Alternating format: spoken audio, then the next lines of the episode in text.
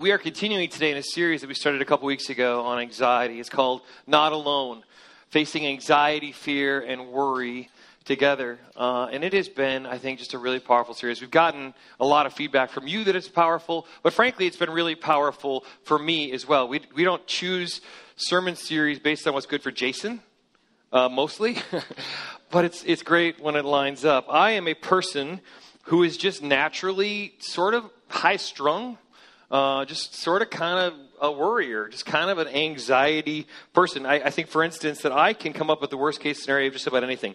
When I know that I have a tough meeting that I'm about to go into, I have these things that I'm sure others of you have. I call them the pre conversation conversation, where I like work through how this conversation is going to go. And I imagine all the things that this person is going to say and exactly what I'm going to say if so and so says such and such. And by the time I get to the actual conversation, I'm like so worked up and amped up that there's no chance I'm going to bring health to this conversation at all. And, and what's funny is conversations, I don't think it's ever actually played out the way that I imagined it in my mind that it would. And so not only is it not accurate, it's not helpful, frankly. And yet, knowing that, I still do it. I have this fear that somehow you know, things are going to go badly, and so I'm all prepped and ready, ready for a fight when in fact it's not reality at all. A friend of mine sent me a quote this week that I think is really good. Fear takes a future possibility and makes it my present reality. We can live in this reality that's based on fear, that's based on something that's not even happened yet, and yet it impacts us like it is. Chris talked about uh, last week about how nighttime can be one of the worst, where your monkey brain wakes you up and starts telling you all the things that you should worry about tomorrow. And so he actually has developed a system where he keeps post-it notes by his bed. And so he writes these things down. He can say to that, that monkey brain, you know, thank you for that information. I'll write this down and address it tomorrow. If you don't know what a monkey brain is, you should watch last week's sermon. That'll make a lot more sense. Uh, but I'm getting post-it notes is the point that I took away from it. At any rate, I'm a, I'm a worrier, just naturally. I come to it naturally. I come from a long line of worriers on both of my parents' sides. We have a long and proud tradition of worry in our family. And I think for a long time, I, I, I dismissed it as just being cautious, of just being sort of a little tightly wound. I even came up with a system where I, I, I like I, I thought maybe I'm just really good at anticipating failure in myself and others. but then I realized that's not actually a thing. That's not actually like a skill, anticipating failure. And it wasn't until about 10 years ago that I realized this, this is more than just I'm kind of tightly wound, I'm, I'm kind of a worrier. Uh, and so I went in and I talked to somebody. And about 10 years ago, I was diagnosed with both anxiety and depression. And that was just kind of a kick in the gut a little bit like, no, that, that feels like a brokenness. I'm not broken, you know? And for 10 years, I've kind of worked through what are, what are medications that can be helpful? What are systems and, and thought patterns that can be helpful? And I've experimented with a lot of different things. I've experimented with some unhealthy coping mechanisms as well during that time and trying to wrestle with how do I live in this and through this and experience God in the midst of this thing that's not going to just go away. My circumstances didn't create this in me, and so changing my circumstances isn't going to fix this in me. I mean, certainly circumstances can exacerbate that which is already there, but this isn't something that is episodic, that, that has been done to me. This is part of who I am, and how do I live in the midst of that? And so this series has been really, really good. And it's caused me personally to do some reflections on what are the things that have been healthy and have experienced growth and caused growth and health to happen in me. But also, what are some of the things that I've done, some thought patterns that I've lived in that perhaps have contributed more to the unhealth in me? What are the ways in which my behaviors and my attitudes can actually allow anxiety to take back some hard fought ground? It's been good. And this jumping, the jumping off point for this series comes from the New Testament book of Philippians, where the Apostle Paul, who's writing from prison as an old man, after a lifetime of persecution and abuse and slander and torture, was able to write, to write these words I have learned to be content, whatever the circumstances. I know what it is to be in need, and I know what it is to have plenty. I've learned the secret of being content in any and every situation whether well fed or hungry, whether living in plenty or in want. This man who had experienced so much pain, who had every right to be angry and bitter and anxious and depressed, who had suffered so much, instead says he's content in any and every situation. That's profound.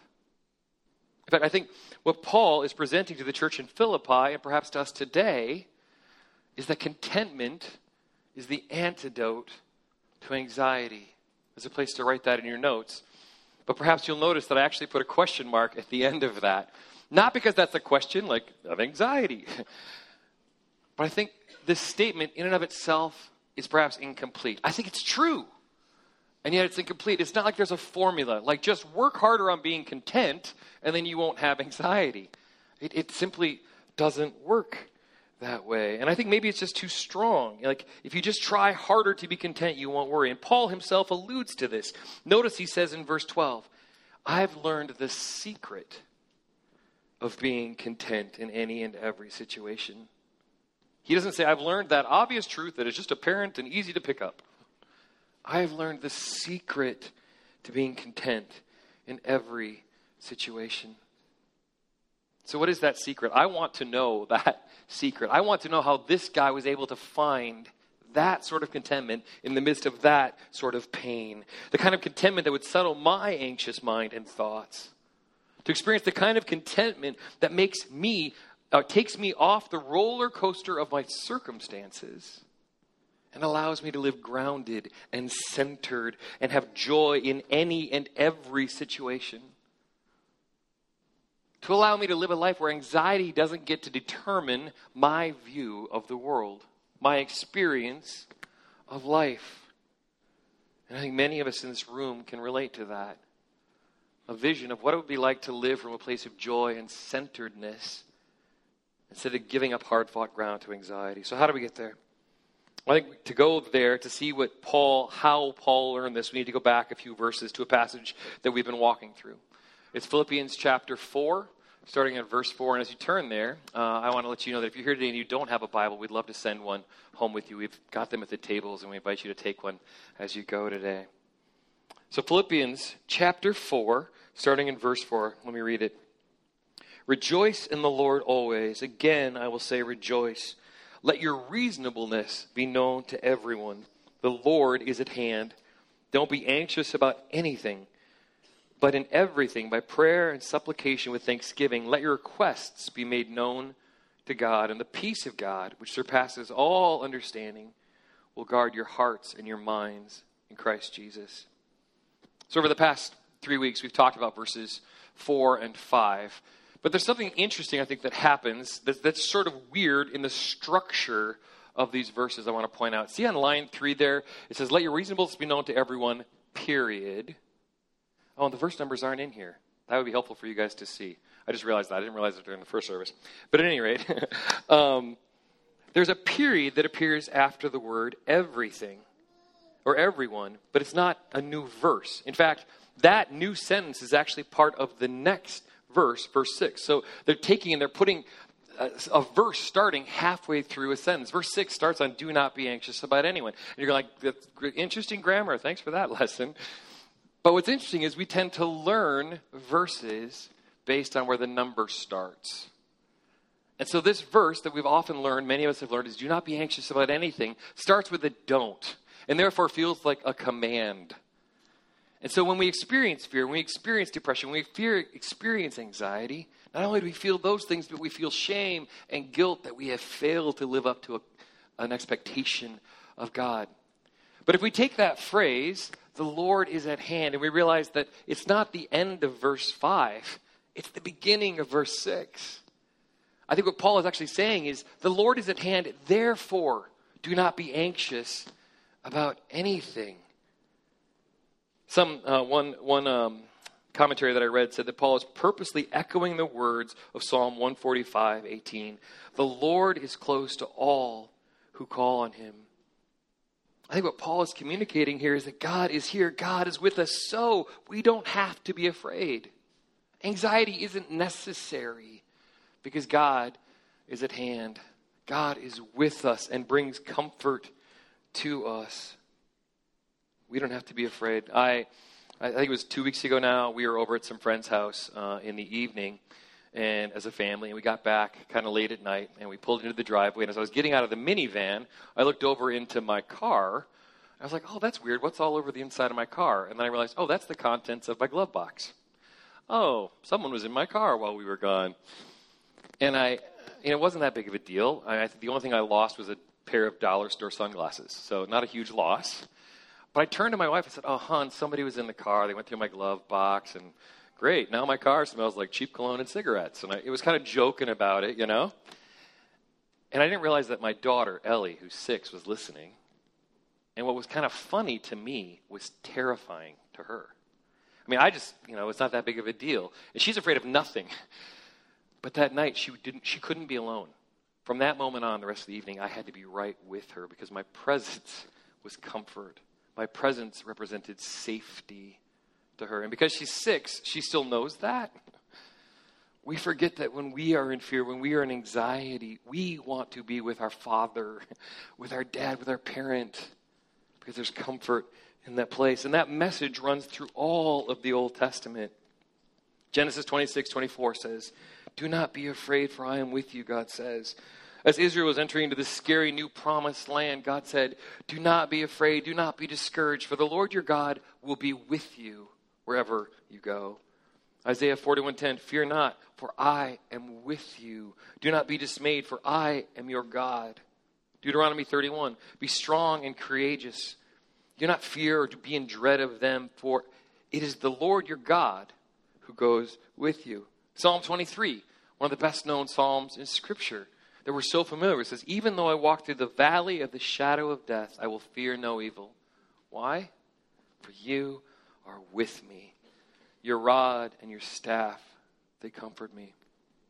If you go back through, and it's interesting, the entire Old Testament has this theme, this message that God is with us, walks alongside of us, guides us, and protects us. God is with you. God is with you. God is with you. Max Lucado, in the book that we've been recommending throughout the series, points out that the New Testament actually begins with that same message that God is with us. He says, In the ultimate declaration of communion, God called himself Emmanuel, which means God with us. He became flesh, he became sin, he defeated the grave, and he's still with us. In the form of his spirit, he comforts, teaches, and convicts. God so wants us to understand him as being with us and experience him as being with us that he names himself God with us. I think it's a picture of his heart. And then the whole rest of the New Testament is full of these sorts of references. Each case saying, God, God is saying, don't be afraid. Fear not. I am with you. I go before you. It's God's presence that comforts. And so, on one hand, it's clear, it's good news that Scripture wants us to understand this. I mean, hundreds of references throughout Scripture bring this home. That's great news. God is with us. The bad news is, it takes hundreds and hundreds of references for people to get it. They had to be constantly reminded, I'm with you, I'm with you. From the beginning in Genesis all to the end, they're getting this message of, don't forget, I'm with you. Apparently, there's something about God's presence that isn't so obvious to people that they can't forget it. There's something about God's presence that, that, the way in which we are designed is not so obvious to us that we don't easily overlook it. And so people needed to be reminded again and again. And here in Philippians, at the end of Paul's ministry, he's reminding his readers again that God is with us. The Lord is at hand. But I think this is part of where we get to the secret. I think part of the secret that Paul is learning is that God is with me. God is with me in the midst of the storm. God is with me when I was shipwrecked. God was with me as I was whipped. God was with me as I was arrested and persecuted and tortured. God was with me and present in all of that. And then Paul goes on. He says, Because God is with you, you don't have to worry. Don't worry, he says. He gives them a don't. But then more importantly, he gives them instead do. Let's read Philippians 4. The Lord is at hand. Do not be anxious about anything. But in everything, by prayer and supplication, with thanksgiving, let your requests be made known to God. Let your requests be known to God. The, the good news isn't simply that God is present. Yes, that is certainly good news. God is present and He's with us through all of these circumstances in life. But even better, God is present and He cares. He's not simply an observer. He is active and he cares and he wants us to bring our concerns and our hurts and our fears and anxieties to him. And again, scripture is full of that message. God wants us to ask. 1 Peter 5 7 says, Cast all your anxiety on him because he cares for you. God invites us to ask. God wants us to ask. James 4 says, You don't have because you don't ask. God wants us to ask. Jesus in Matthew 7 is teaching a crowd. And he says, Ask and it will be given to you. Seek and you will find. Knock and the door will be opened for you. For everyone who asks receives. Everyone who asks receives. Interesting. The one who seeks finds, and the one who knocks, the door will be opened. Which of you, if your son asks for bread, will give him instead a stone? Or if he asks for a fish, will give him a snake? If you, then, though you are evil, know how to give good gifts to your children, how much more will your Father in heaven give good gifts to those who ask him? Jesus is teaching him the nature of God, and he wants us, he wants this, under, this audience and us to understand that God is a good dad. He's a good parent who gives good gifts to his kids. John Piper, who's a local pastor, was local pastor and author, points out, however, that Jesus never says in here that ask and you will receive exactly what you are asking for. It only says that if you ask, God will give you good things, that which is good for you, which doesn't mean it's necessarily going to be easy for you. But God wants us to ask. Jesus, later in the Luke of the Gospel of Luke, is coming to Jericho, and a blind beggar calls out to him from the side of the road, Son of David, have mercy on me. Jesus stopped and ordered the man to be brought to him.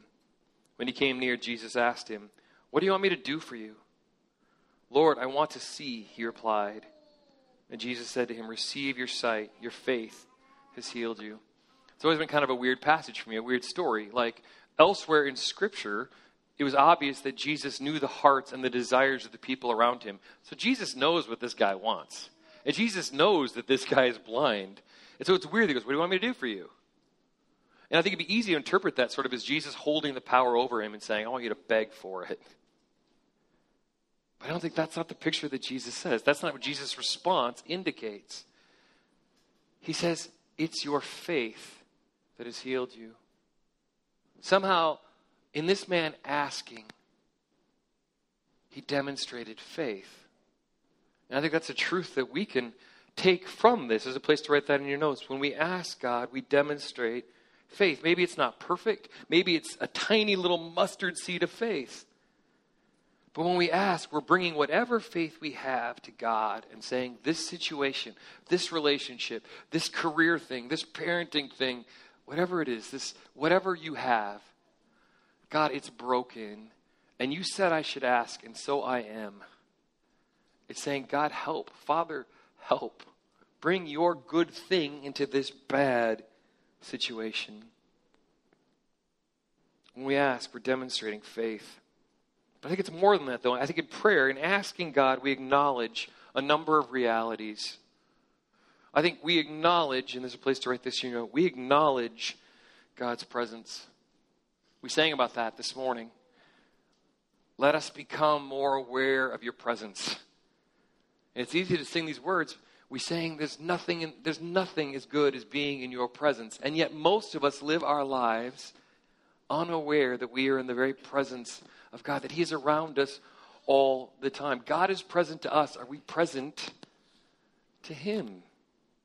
Have you ever been in the presence of somebody who just clearly is not even aware that you're there? And just isn't that interested that you've in their presence, it feels crummy. And yet, I know that I do that regularly to God. God is present and He wants to be in sustaining relationship, life giving relationship with us. And when we pause, when we stop from the busyness and turn and simply acknowledge the presence of God, that is an invitation. Holy Spirit, you are welcome here. You are already here. What we are doing when we say that is simply saying, God, we acknowledge your presence. And when we ask of God, we acknowledge that his presence is here and his desire is to be with us. I think when we ask, we there's a place to write this in your notes. When we ask, we acknowledge our need when we pause and when we ask God, we in very real ways stop running from the things that we fear, stop running from the things that are causing anxiety in us. And we together with God turn toward them and name them and bring them before God. We acknowledge our need. And we acknowledge our attempts to fix it on our own or bury it on our own or cover it up on our own. Those coping mechanisms that a lot of us do to try to pretend like it's not there. One of the main themes that runs through all of Scripture is humanity's constant attempt to do it on their own.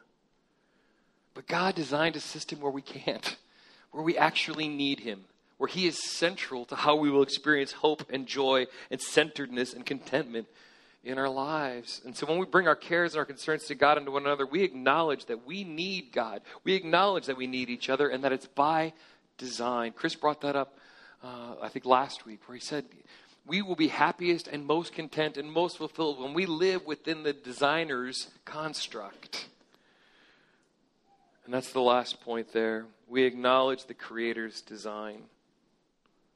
We acknowledge that this is how we're wired, and we naturally want to live outside of those boundaries. But when we allow ourselves to live by the Creator's design, we will experience the life that He has for us. So, what happens when we do? What happens when we are willing to stop and to pause and to turn and to ask God? Let's read next verse, verse 7. And the peace of God, which surpasses all understanding, will guard your hearts and your minds in Christ Jesus. Notice that um, Paul here, like Jesus back in Matthew, he doesn't say, Ask God and God will give you whatever you want. He says, Ask God, bring your worries and your anxieties and your fear and your depression, and God will give you peace. That's the promise that He makes. Not even that He'll fix it, but that He'll give you peace in the midst of it. And that peace, that peace surpasses all understanding, He says. What does that even mean? I mean, we read peace and we're like, yep, I'll take that. That sounds great. My house could use some peace. But that's not just what he's saying. It's, it's not just peace, it's the peace of God. God who is peace, who dwells in total peace and shalom with himself, and gives that shalom peace to his people. He will give us that sort of peace. Shalom is a concept that is a Jewish concept that we don't talk a lot about in the Christian church. It's one of the things that we didn't really carry forward for some reason, and it's a central theme that should have been. This idea in the Old Testament uh, of shalom is, is wholeness, is integrated, integral, at rest, at peace, well being. It's the centeredness that goes way beyond like really great peace, super duper peace, best peace ever. It's a supernatural peace. It's a wholeness that we can't experience in this fallen, broken world. And yet, that's the peace that Paul is promising in response to anxiety when we ask. It means peace that we could never accomplish in this world. It's like extraterrestrial peace. It's the peace that Jesus promises his disciples as he's leaving them at the end of his ministry on earth. He says, Peace I leave with you, my peace I give to you. I do not give to you as the world gives. Do not let your hearts be troubled. Do not be afraid. And here Paul is saying that's the peace of God that you will experience if you ask God. And not only will we experience it, but that peace, he says, will guard your hearts and your minds in Christ Jesus. The word that he uses here for guard is actually like a military term. It's this picture of uh, that this peace will actually build a garrison around your heart, will build a fortress around your heart. And for a Jewish audience, the heart would have been the very center of how they understood their, their being. Uh, everything comes out of the heart of the person. It's why in Proverbs, the, the author says, above all else, guard your heart, for it is the wellspring of life. And here Paul is saying that peace will do what wisdom was supposed to do in, in Proverbs. It will guard it for you, it'll guard your heart, but not just your hearts, also your thoughts. The very thoughts that often deceive us, that speak lies to us about our failings and our shortcomings and our anxieties. It will guard the very thoughts that often keep us from turning to God and instead turning to those coping mechanisms that we have in our lives, the escape hatches that we build into our lives. Peace, overwhelming extraterrestrial peace of God, is what Paul is promising. Will God instantly just heal us? Will He instantly just fix it? Will God immediately give us whatever we ask for? That's not what Paul's promising, at least in part because that's not what Paul experienced. That's not Paul's story. Many of you remember that Paul, in his second letter to the church in Corinth, says that he had what he called a thorn in his flesh. He doesn't give us any other detail about what that means. It's a strange expression, a thorn in his flesh. He describes it simply as a messenger from Satan to trouble me. A messenger. It makes me wonder what those messages were that were being spoken into Paul's life. People have speculated for centuries, since Paul wrote this, people have speculated what that means, a thorn in the flesh. And I'm purely speculating when I say, I think it's possible that thorn in his flesh was, was some sort of mental illness. It was anxiety, it was depression, it was fear. It was, it's very possible. He doesn't give us what it means, but certainly it could mean that. And Paul says he asked God multiple times to remove this thorn, this affliction. He asked, he went to God and asked. And here's what happened it says, let's read. I asked the Lord three times about this, that it would depart from me. But he said to me, My grace is enough for you, for my power is made perfect in weakness. So then I will boast most gladly about my weaknesses, so that the power of Christ may reside in me. Therefore, I am content with weaknesses, with insults, with troubles, with persecutions, and difficulties for the sake of Christ. For whenever I am weak, then I am strong. And there's that phrase again therefore I am content. He doesn't write, therefore I am resigned to. Therefore I am unwillingly going to accept. I will somehow endure through. I am content he says in this. Paul had discovered the secret to contentment in any and every situation. Paul acknowledged that God was present with him and taught that God was present with him. He brought his stuff to God. Whatever that thorn is, he brought it to God. And God gave Paul what he needed most peace, contentment, even joy. Paul writes, Rejoice always. Again, I will say rejoice. That sounds so simplistic. It's so easy to dismiss it. It sounds flippant. But those aren't my words. Those are the words of a man who experienced so much pain, so much suffering, so much loss, so much grief, and somehow so much God. There's credibility to that. Have we had that sort of experience of God? And if not, what's keeping us from experiencing that God with us that, could, that Paul has experienced? So that we could have joy, we could have peace, we could have stability in the midst of the storm. I posed that question to a couple of friends this week as I was processing and writing, and my friend Susie wrote back. She replied with this Anxiety is exhausting it's the nonstop internal critic. I like that. We need space to rest. Our brains are not meant to function at the pace we go in our culture. I think this is what Chris said a couple weeks ago. Science is catching up with Scripture. Our brains, our bodies can't handle the pace of life that we try to keep them at. And if we never pause, if we never stop, then we never reflect and even ask the question what is causing this unsettledness in me? We're not even aware of, of the pain that's doing damage to us and to the relationships in our lives. And anxiety keeps us on that hamster wheel. The pace of life is so crazy. Then you add the adrenaline shot of anxiety. We're too busy to reflect, too busy to even understand the anxiety that owns us. Susan Ward, who many of you know, said this If we don't stop and practice peace, we won't recognize it. In this fallen world, peace doesn't come naturally to us. We need to practice being with Him in order to experience shalom. Sabbath is God's classroom for us to practice peace. And how many of us don't show up for class and then wonder why we don't have peace? I think there's good in that. That word Sabbath, like shalom, it's a concept that existed in Jewish culture that we didn't bring forward into Christian culture. It was this idea that we would regularly stop and pause and rest and reflect. And we made it optional. It was one of, of God's top 10 commandments that his people were meant to keep. It was right next to don't murder people. And we ignore it, most of us. I certainly do. But Sabbath is God's classroom for us to experience this, to practice peace. Max Lucado says it another way. It's stark. God gave Sabbath to his people as a gift, but also as a command. He says, This was not a suggestion, recommendation, or a piece of practical advice. This was a command rest. Once a week, let the system reboot. Once a week, let the entire household slow down. The Israelite who violated this law paid for the sin with his or her life. Today, the death penalty is still in effect, but the death is a gradual one that comes from overwork, stress, and anxiety.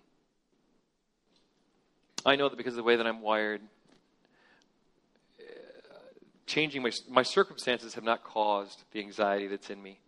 And yet I know that I can engage in behaviors that will bring health to that.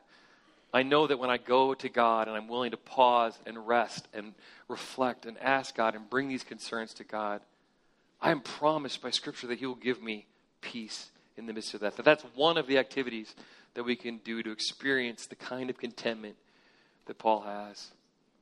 And so I want to do something right now that we don't often do.